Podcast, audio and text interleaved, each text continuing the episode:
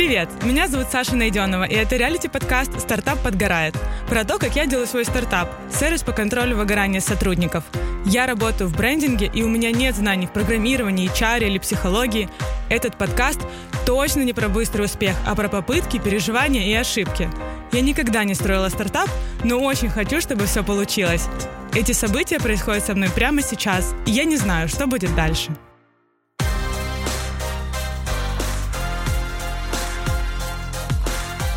Идея пришла нежданно-негаданно. А, потому что я никогда не думала, что могу чем-то заниматься одним и вообще, что есть какая-то сфера, где я хочу делать свой стартап. Не искала даже. Но я пошла, у нас в Генесе есть бизнес-школа, где ты три месяца учишься и как бы проходишь все этапы от анализа рынка до там просчета каких-то там юнит-экономик и чего-то еще по какой-то вот идее. А, мы разделились на команды, и каждый человек должен был принести идею для стартапа. И я как бы сразу ребятам сказала, что я ничего не принесу, давайте буду за ваши голосовать, у вас лучше получится. Вот. Но потом перед э, вот вечер, даже в ночь, перед тем, как мы должны были созваниваться и обсуждать эти идеи, я думаю, блин, ну посижу, ну вот посмотрю, что... И я честно даже не помню, как у меня все это родилось и выложилось какую-то там идею, но я помню, что я просто сидела почему-то еще в Excel и думала о чем-то, какие-то варианты набрасывала, и поняла, что же мне интересно, вот чем, что, чем я горю и чем мне было бы интересно заниматься даже на протяжении там трех месяцев просто посчитать и потом презентовать эту идею. И тогда я пришла к тому, что как-то так сложилось, что очень много моих друзей и знакомых начали увольняться со своих работ чуть ли не одним днем. Ну, это такой очень важный период в жизни, и, конечно же, я этих друзей поддерживала. Мы общались там, как-то выходили гулять, обсуждали это, думали, а что делать дальше. Ну, потому что это реально очень такой большой переворот в жизни, когда ты такой, нет, я устал, я ухожу. Я подумала, блин, зачем же людей доводят до такого? Вот как так получается, что люди увольняются одним днем? За что? И подумала, наверное, ж можно как-то предсказать это, что человек уйдет и поработать над этим, и помочь ему, позаботиться о нем. И если компании это интересно и важен этот человек, тогда вот и придумала вот сервис по контролю выгорания сотрудников. Когда мы на основе разных инструментов мы можем предсказать и обратить внимание э, HR или руководителям о том, что вот этот человек скоро выгорит, помогите ему. Да, кстати, забыла представиться. Меня зовут Саша Найденова. А, сейчас я работаю в фонде Flyer One Ventures. Мы работаем над тем, что помогаем всем стартапам, в которые мы инвестировали. Чем? Всем. Всем, чем можем, помогаем. Э, за 10 лет своей работы я всегда была на стороне каких-то агентств или консультирующих сервисов, когда мы рассказывали разным компаниям, чем вообще, что делать, чем заниматься, почему и что они делают не так. И это я обожаю в своей работе. Да, 5 лет я работала в компании Федери в бренд-стратегом. Это рекламное агентство, одно из самых лучших, самое лучшее э, в Украине. Там, конечно, было очень круто, но потом я перешла в другое агентство. Там, скорее всего, я и столкнулась с выгоранием образованием сама. А, чего я вообще переходила, вот на самом деле, почему я и сейчас думаю про создание какого-то стартапа, вот просто, короче, не сидится и хочется еще что-то делать. Что-то у тебя юлит, где-то там, короче, хочется... Ну, типа, просто я делала очень много, очень много хорошего и долго, а потом захотелось пробовать что-то новое. Да, я хочу, чтобы он работал как? Вот так. Мы собираем базу данных э, по сотрудникам и предсказываем, что кто-то из них уйдет. Например, что такое база данных? Мы понимаем, когда у него день рождения, и предполагаем, в том числе, потому что уже есть мировая статистика, что люди на свой день рождения уходят чаще, чем в любой другой месяц, потому что они начинают ос- осознавать свою жизнь, куда они идут, думать над тем, что дальше, мы тогда просто людей, у которых через месяц день рождения, подсвечиваем желтым для HR и для руководителей, чтобы они просто подошли к ним, спросили, как у них дела, не знаю, прописали план действий на следующий год, рассказали им про их возможное развитие, рост, еще что-то. Еще, кроме дней рождений, это может быть что угодно. Опять же, просто какие-то базовые вещи. Годовщина работы в компании. Или как давно не поднималась ЗП. Как давно не было новых сотрудников в команде. Это тоже говорит про застой. То есть самое главное понять про застой человека на его текущей позиции. И когда мы об этом говорим э, там HR-руководителям, то они могут придумать какие-то там возможности роста. В идеале я вижу это как набор факторов, которые, когда, когда они складываются в одном человеке, то мы такие сигнализируем о том, что вот, все, сейчас начнется какая-то жопа у него. Это может быть связано с возрастом, с количеством открытых вакансий сейчас на рынке, со средней ЗП в компании в сравнении со средней ЗП на рынке и все остальное. То есть там, да, у меня такая гипотеза, что люди чаще выгорают, когда делают одно и то же, когда они сами наедине со своими проблемами, и про них не заботится компания о том, чтобы придумать, что можно еще сделать. Потому что, как сказал один из умных каких-то психологов, я не знаю, это моя подружка, на самом деле, ну, в общем, а, а, услышала один раз фразу, что цель в жизни любого человека на самом деле очень простая. Это постоянно развиваться. И все. И если ты все время развиваешься, то ты не успеваешь задаваться вопросом, а что я делаю, а чем я занят всю свою жизнь и все остальное. И я надеюсь, что реально это будет помогать и самим сотрудникам, и компаниям удерживать нужных людей на правильных позициях, чтобы все были счастливы. Все.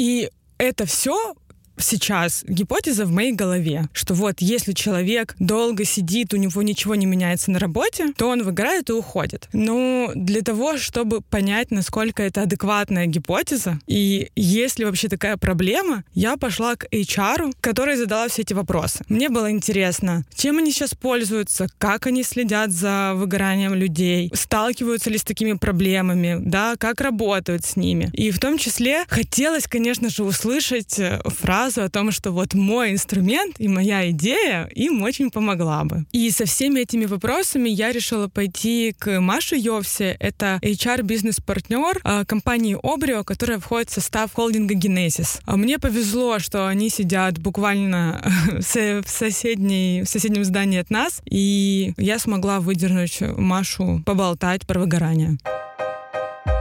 Привет, Маша. Привет, Саш. Э, расскажи, как вообще HR следят за эмоциональным состоянием сотрудников? На самом деле хочу э, сказать, что отслеживание эмоционального состояния — это командная работа. С одной стороны, как компания мы проводим а, каждые 6 месяцев опросник вовлеченности и удовлетворенности, собираем всю информацию о наших слабых сторонах, анализируем предложения от ребят и создаем конкретный экшен-план. То есть максимально реализуем то, что мешает, отвлекает от э, комфортной работы. А дальше руководители каждую неделю проводят чекпоинты, трекают настроение своих ребят и используют различные коучинговые вопросы. А у меня, как у HR, есть, наверное, глаза на затылке. Я сразу замечаю людей, у кого нет настроения или что-то произошло, обязательно спрашиваю, как дела. И когда человек болеет, испытывает постоянную усталость, это тоже говорит о его выгорании. Постоянная раздражительность тоже может э, там, быть каким-то red flag. Что ты делаешь, когда сотрудник все-таки выгорает? Ну, на самом деле э, выгорание, оно не происходит по щелчку, это серия каких-то триггеров, и затем просто какая-то мелочь, какой-то момент, может быть, даже несущественный, добивает человека. У нас в компании э, Насколько я помню, не было моментов с выгоранием. Мы очень хорошо работаем а, превентивно. Если все-таки мы видим, что человек там, может выгорать, есть предпосылки, нужно понимать, на каком уровне это происходит. Есть физический уровень, интеллектуальный и психоэмоциональный. Да? То есть если физически, тут нужно восстановить силы, дать человеку отдохнуть, перезагрузиться, отправить в отпуск, либо снять какое-то количество задач, либо подчиненных, да, посмотреть, там, какая загрузка. Если на интеллектуальном уровне, когда человек не чувствует, что он развивается, обучается, тут мы тоже подключаемся, помогаем создавать DP. Это персональные планы развития, когда например, у человека есть э, своя определенная цель, которую он хочет достигнуть, это карьерный рост или рост какого-то скилла, мы смотрим, что мы в проекте можем предложить и формируем конкретные экшен-поинты, э, плюс что мы ожидаем, как эта цель будет выполнена, как мы поймем, что она выполнена. А как думаешь, насколько такой продукт действительно бы вам помог э, делать лучше свою работу? Я могу сказать, что это был бы дополнительный инструмент, но он бы не разгрузил HR. То есть это как Еще один хороший способ, чтобы держать какую-то up-to-date информацию и быстро реагировать. А, мы поговорили, и я безумно рада, что э, потенциально э, моя идея, мой стартап мог бы реально помочь э, HR как дополнительный инструмент их работы, и что они действительно фокусируют свое внимание, в том числе на выгорании среди всех проблем, с которыми можно сталкиваться в управлении людьми. И да, и что мой инструмент им помог бы. Наверное, так нельзя говорить, но мне как бы не хочется кучи денег. Ну, то есть я не, меч... я не хочу делать стартап, потому что мне нужно много денег, я хочу много зарабатывать, купить себе дом где-то на Мальдивах и все такое.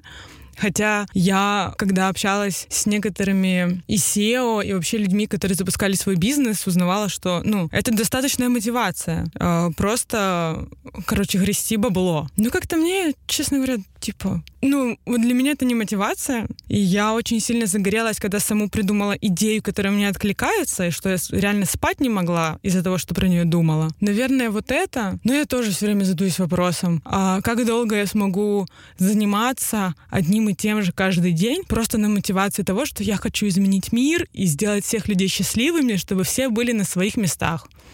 Не знаю. Но вот уже несколько месяцев я этим горю, про это думаю и что-то делаю. Но самое главное, наверное, это то, что, наверное, цена не того, что я сделаю, а цена того, что если я не сделаю и даже не попробую. Потому что, блин, это просто преступление, когда я в окружении таких людей, вообще стартапов, профессионалов своего дела, которые там горят, что-то там несутся, строят, с которыми я могу поговорить, выйти на кофе, узнать, а что они делают в таких ситуациях, а что в таких. Если мне дают зеленый свет вообще делать стартап, и что-то попробовать построить, то почему нет, если я не теряю ничего, кроме, ну, может быть, своей самооценки, если ничего не получится для того, чтобы как-то вот эту вот неуверенность побороть, понять, как люди переходили от идеи к реализации и знать, чего меня там ждет для вот формирования каких-то ожиданий, какие сложности там будут, что я знаю, что я не смогу подготовиться ко всему, но я хотя бы подготовлюсь к ошибкам, которые совершили люди, там, которыми я восхищаюсь. Поэтому я сразу побежала к основателям стартапов, в которые мы инвестировали как фонд, и позадавала им вопросы. Да, первая, с кем я пообщалась, это Аня Апостол. Она соосновательница Mate Academy. Это онлайн-академия по программированию и дизайну, в которой ты сначала учишься, а потом платишь, когда устроился на работу. То, что я знаю а, перед тем, как идти с ней на интервью, это то, что она придумала эту идею и сама сначала выучила так первого человека, а, первого студента и довела его от нуля до трудоустройства. И она в это время жила в Америке, пока ее муж Рома Апостол работал в Гугле, и она тащила эту идею. И вот мне интересно, как это вообще все происходило и откуда она брала энергию. Ань, привет! Привет, Саша! Расскажи, пожалуйста, про те ошибки, которые ты совершила. Вот что, что ты сделала, но это не надо было делать? Чего мне нужно бояться? Цікаво. Ну я думаю, що насправді там боятися нічого не потрібно. Ну я думаю, що це навіть там не було помилками. Можливо, десь були моменти, що я сумнівалася, чи варто це робити. Я там переживала, що мене ніхто не підтримує, мене ніхто не розуміє, і це впливало на мій там емоційний стан. І зараз я чітко розумію, що напевно, що коли ти робиш щось зовсім інше, воно так і повинно бути. Що люди вони люди навколо не повинні тебе підтримувати і розуміти, чому це робоче. Тому що якщо ти хочеш зробити щось унікальне, щось що людям невідоме, і вони з цим ніколи не зіштовхувались, в них і повинна бути така реакція. Тобто, напевно, не очікувати підтримку оточуючих це нормально. Не треба очікувати, що тебе хтось буде розуміти. Треба просто брати і робити. А, на самом деле, твоя история такая, мне кажется, действительно уникальная. Она не по книжке «Как создавать стартапы», потому что все, что я там посмотрела, изучила, все говорят, не лезьте в уникальные истории, не лезьте в уникальные бизнес-модели, которых еще не существует. Если их нет, их нет по какой-то причине. Я частково погоджуюсь з цією думкою, але з другого боку, якщо ти бачиш, які якась існує проблема,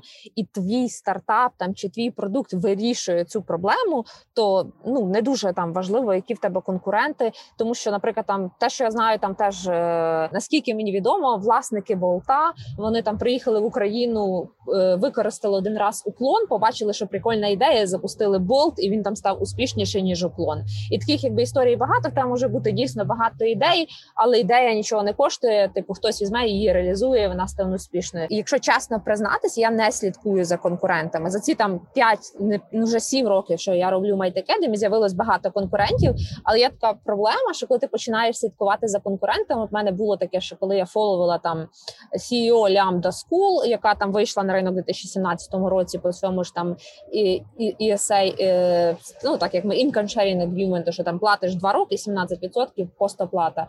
Я зрозуміла, що ти інколи починаєш повторювати ти підсвідомо, тому що ти прочитав, що вони так роблять, і в тебе, хоч не хоч, вже є ця ідея в голові, і ти починаєш так само робити, і не факт, що це правильно. Класс, интересно. Я, я читала такую теорию, что сначала, что сначала их нужно изучать, а потом максимально отдаляться да, от конкурентов, чтобы не, все как ты говоришь, не фокусироваться на том, что же они делают, и не переживать за каждый да, это движение. Как ты за вот эти годы боролась с выгоранием? Встречалась ли ты с ним и, или как ты ему там с ним работала, чтобы оно не наступало? Ну, загалом, да, цікава цікава штука. Я думаю, що от основне це те, як ти сприймаєш цю роботу. Просто мені здається, що я коли там починала робити Mate Academy, ще з самого початку я це сприймала як не роботу, а як хобі, якби ну як частина мого життя, те, що мені подобається. Тому що якщо ти глобально сприймаєш це як роботу, то воно реально завжди буде там. А чи правильно я роблю? Звісно, інколи наступають такі моменти, особливо там, коли багато людей вже в команді, і там є якісь люди, емоції, якісь проблеми. Ти думаєш, блін, чому я просто найманий працівник і я не можу якби змінити роботу? І ще ну я б сказала, дуже сильно мотивує місія, що ти робиш якби правильну штуку, тому що коли ти розумієш, що там Багато людей там скаржаться, що в країні все погано. Ну там в тому числі там там люди віку наших батьків і так далі. Я думаю, можна просто не скаржитися, брати і робити щось корисне для суспільства. І Я вважаю, що там мейт вони нас ну ми насправді це робимо, тому що ми змінюємо життя людей, їхніх сімей. Вони там починають заробляти нормальні кошти. них там була зарплата 10 тисяч гривень. Там через рік вони там заробляють тисячу-дві тисячі доларів. Вони там не знаю, наше ВВП країни росте і росте задоволення людей. Там просто з'являється більше людей, які можуть собі чогось дозволити, і тебе якби ці люди оточують. І вже там, навіть беручи там масштаби України, там 1200 людей змінили своє життя, і ти до цього приклався, і ти якби не просто там скаржишся, що все погано береш і щось там робиш корисне. Це мотивує. Ну тобто, збирати круту команду, яка вірить в місію. Спасибо большое. Угу. Будь ласка, да, звертайтеся, якщо що. Сейчас, спустя вот столько лет, когда я знаю, как э, работает Mate Academy и насколько они крутые, очень было интересно послушать про то, что изначально, в общем-то, в идею Ани никто не верил, и что она сама через это все проходила и боролась с этой неуверенностью, просто строила, делала каждый день по кирпичику вообще от вот этой идеи до реализации. А еще у меня появилась возможность поговорить с Антоном Авринским, это SEO и кофаундер Лики24. Его история история уникальна тем, что как мне кажется, для меня э, он приходил к стартапу так же, как и я, от какой-то проблемы, которая его раздражала и бесила. Что вот у него для его детей, для его жены не было э, доставки лекарств домой, и он такой, блин, я пойду и создам. И самое главное, что он это делал вообще без знаний каких-то в этой сфере. И это очень круто, и меня вдохновляет, потому что я тоже такой же новичок во всем, во в, в чем я сейчас буду, короче, заходить, что-то строить.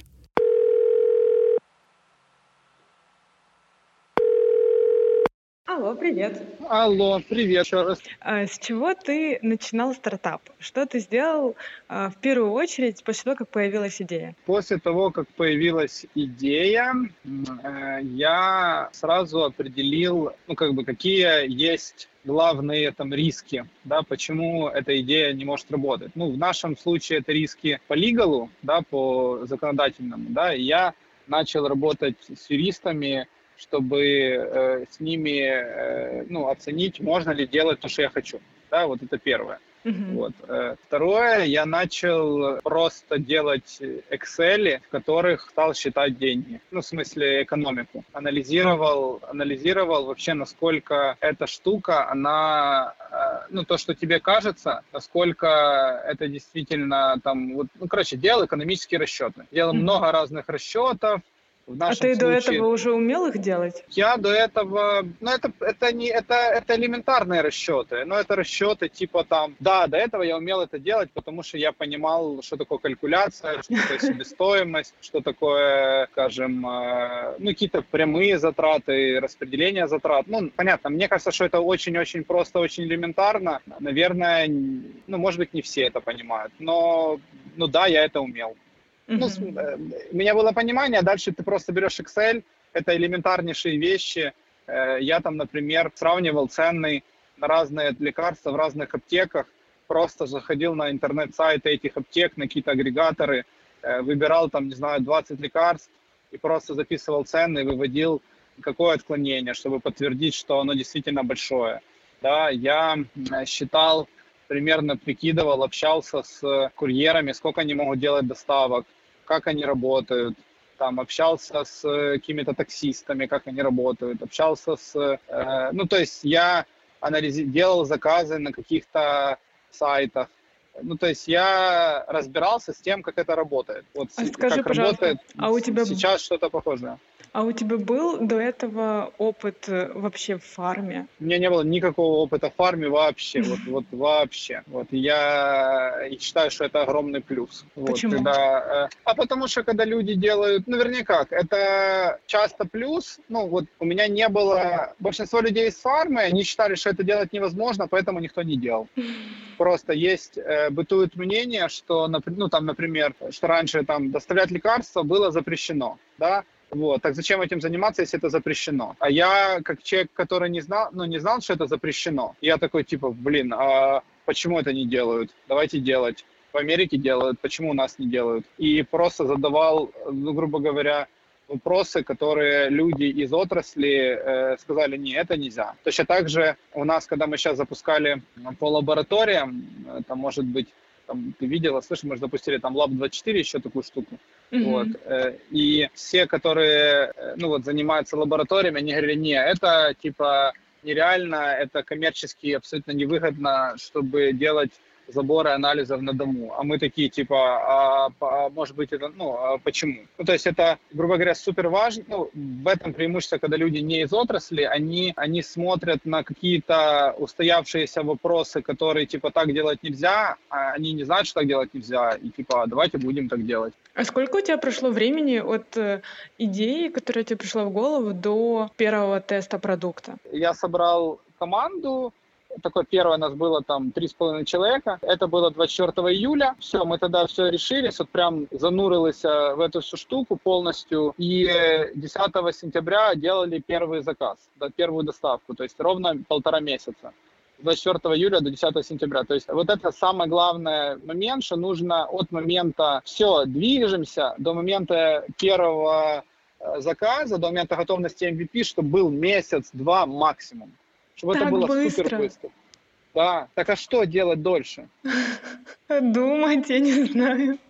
Блин, круто. Не, вот, вот, вот, это, не, вот это прям, вот э, мы сейчас, мы когда, например, сейчас запускали новый проект Lab 24, что это важно? Это отдельная команда. Новая тема. Давайте делать анализы дома, короче, чтобы ездили медсестры и агрегировать лаборатории. Короче, делать то же самое, что Лики 24, только по анализу. Давайте, все решили. Решили мы 2 марта. 2 марта решили. Не было ничего, ни названия, ни сайта, ничего, да, ни системы заказа, ничего. 14 апреля у нас э, поехала первая медсестра делать забор. 2 марта, 14 апреля.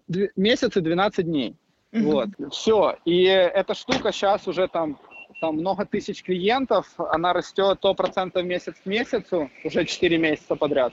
Вот. И, э, ну, очень классно движется. Понятно, это низкая база пока, но все равно. То есть э, это про то, что э, надо делать быстро. Спасибо тебе большое. Спасибо. Все, mm-hmm. пока. Пока. Пока-пока. Пока. Антон классно поделился тем, что чем дольше ты думаешь про стартап и что-то, короче, там анализируешь, делаешь, но не получаешь результатов, тем хуже, потому что ты быстрее сам выгораешь во время этого процесса. И порекомендовал делать короче спринты для того, чтобы вот эти маленькие победы, когда что-то происходит и у тебя что-то залетает, получается, они как дровишки, которые тебе подкидываются для того, чтобы двигаться дальше и были силы дальше строить вообще стартап. Наверное, самое страшное — это когда все эти люди, которых сейчас я дергаю для того, чтобы строить стартап, общаюсь, такая, вот что, а что ты тогда делали, а тогда, а как ты, вот, ну, короче, задаю кучу, вот это, короче, я ходячая почемучка, вот, для всех этих людей, я задаю много вопросов, и одновременно с этими вопросами совершаю много комитов, да, то есть я подписываюсь под тем, что я это все делаю и что я это не брошь. От этого чуть-чуть страшно, от того, что я всех этих людей разочарую. И просто, например, сдамся или что-то не получится, или еще что-то случится, и потом они мне больше никогда не поверят. Это как вот эта сказка с волками и, и пастухом, да, да. Вот, поэтому я ставлю, что это мой там единственный шанс доказать что-то и построить что-то. Да, все это я делала для того, чтобы чуть-чуть больше поверить в свою идею, чуть-чуть больше поверить вообще в то, что это нужно. Да, еще предстоит очень много анализов рынка, конкурентов, вообще аудитории разных, кому-то нужно все дела, но мне нужно было получить хоть какие-то минимальные подтверждения, что я могу с этой идеей прийти к своему шефу, да, к своему руководителю. Это Виталий Лаптенок, он генеральный партнер э, нашего фонда Flyer One Ventures. В первую очередь, ну, потому что я за любую там честность и открытость. Я вообще хотела у него узнать, можно ли мне этим заниматься, потому что потенциально это как-то может повлиять на мою работу текущую. Я могу, если, например, по ночам делаю стартап, я могу быстрее, короче, уставать к концу недели или что-то еще. Или просто, чтобы он мне дал добро, я тюкала всех этих людей в генезисе для того, чтобы узнать всякие советы. Ну, по чесноку мне нужно было, чтобы человек с офигенным опытом тоже мне сказал, что идея норм, и можно по ней что-то делать дальше.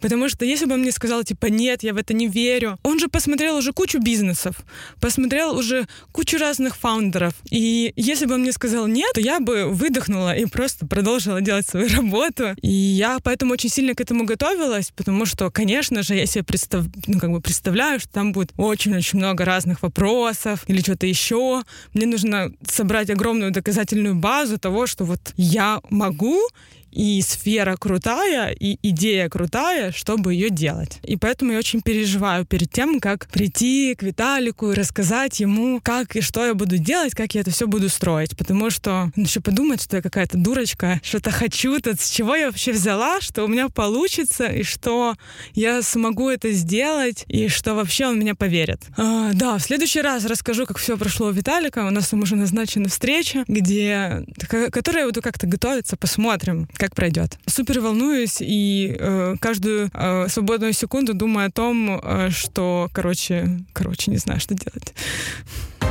Спасибо, что дослушала или дослушал эпизод до конца. Подпишись на него в Apple и Google подкастах или CastBox, чтобы не пропустить новые эпизоды. А еще подписывайся на Инстаграм нашего подкаста. Там же можно задать любой вопрос или просто пожелать мне удачи. Ссылки в описании к эпизоду. Спасибо э, Леше Байдацкому, это продюсер этого подкаста, который выслушивает все мои речи. Спасибо, пока.